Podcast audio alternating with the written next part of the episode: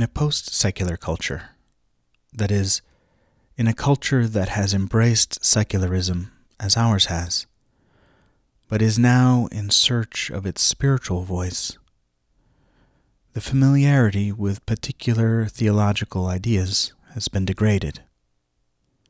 There are words and ideas we use in our language but struggle to explain when pressed to express what they mean to us. While certain ideas have become well worn and familiar topics in the pulpits and podcasts, loving oneself, justice, forgiveness, other topics have almost completely disappeared from progressive religious discussions, topics like atonement, sin, and grace.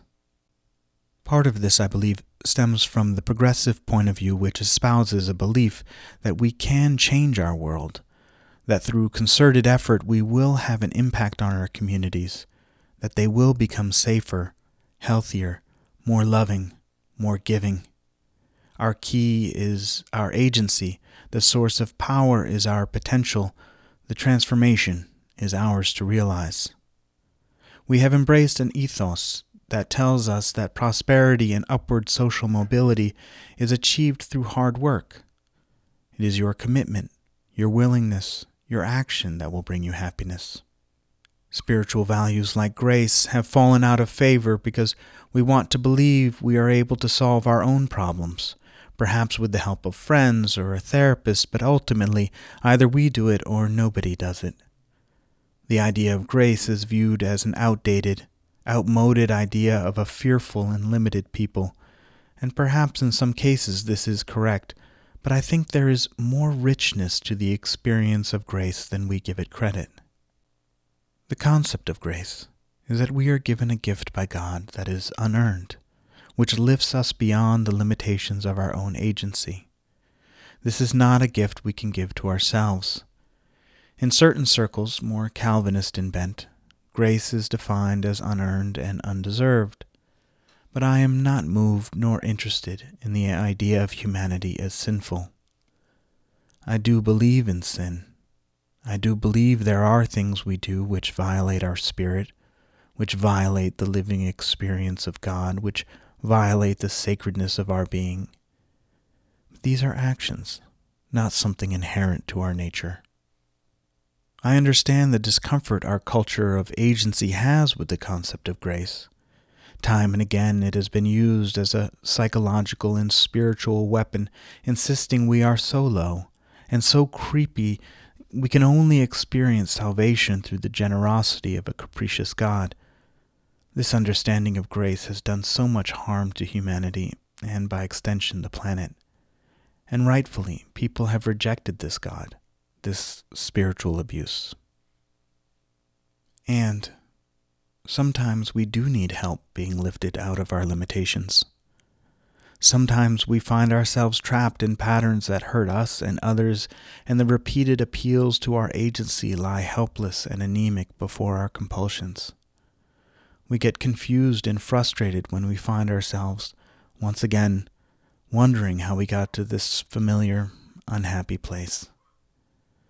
We read the right books and we take the right classes, believing that education will end the suffering we experience and the suffering we witness. We have invested so much in our culture of agency that it feels like a betrayal to our intellect to ask for help, so we leave God and grace out of our vision for the transformed world. While I believe strongly in education, I no longer believe we can educate people out of suffering. Personally, I experienced the dark night of the soul where I looked at the thinking and behaviors that were no longer serving me and felt powerless before them. I knew I didn't want them in my life, but my compulsions were stronger. I could not reason my way out. It was only when I asked God for help, when I asked for something greater than my own agency to enter my life, that I experienced relief and transformation. The release from the compulsions was grace, an unearned gift, freely given. This experience is hardly unique to me. You have your own compulsions you'd like to be released from, And as a culture, it is not hard to identify the behaviors we compulsively engage in that wreak havoc on our society and our world. We have broken our vows a thousand times. Agency has not worked, but we still do not want to ask God for help. Who is this God who would help me anyway? We live in a world of accusation and irresponsibility. All around us, we see people indicting one another for the suffering they feel. We have prisons full of people because, as a culture, we are desperately trying to isolate the illness of our society by locking the so called bad elements away. The only problem is we can never lock up enough people because that is not where the problem lies. Simultaneously, our bookshelves overflow with essays on how to find forgiveness. In an age of agency, forgiving sounds like an action. But if we know anything about forgiveness, it happens at its own pace, in its own time, and it has nothing to do with our agency. We have willed ourselves to forgive so many times, over so many years, and it resolutely defies our agency. And then one day we say, Please, just take this from me. I don't want it anymore and we begin to forgive. We are not so helpless and so fallen that our salvation depends on the judgment of God. God has no judgment. God does not have the capacity to judge. The creative force only wants to be with us, to move through us. But we must be willing to embody this force, to make room in our lives to be transformed. Rather than saying, I will transform my life, how might our relationships change if we said, Please transform me so there may be more healing and forgiveness in the world?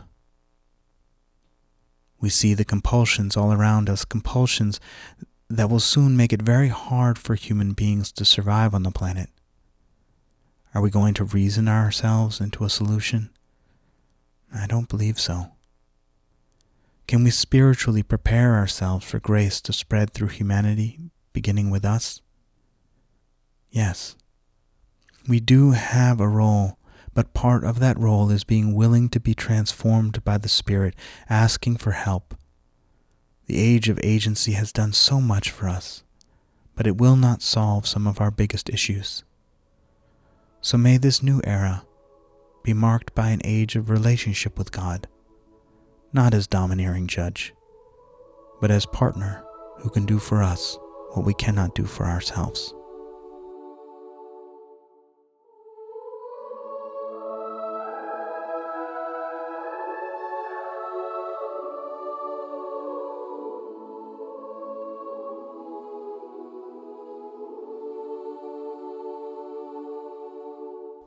Thank you for listening to this meditation. You can find a written version of it on my website at ianwhitemarr.com slash meditations. Who are the people in your life who would enjoy and benefit from these meditations? Pick one. Send them a link. Maybe start a conversation with your experience with grace, how it entered your life, how you were transformed. Ask them if anything similar has happened to them. The spiritual journey isn't something we need to do on our own. It feels so much richer when we have traveling partners. And I hope you will join me again next week.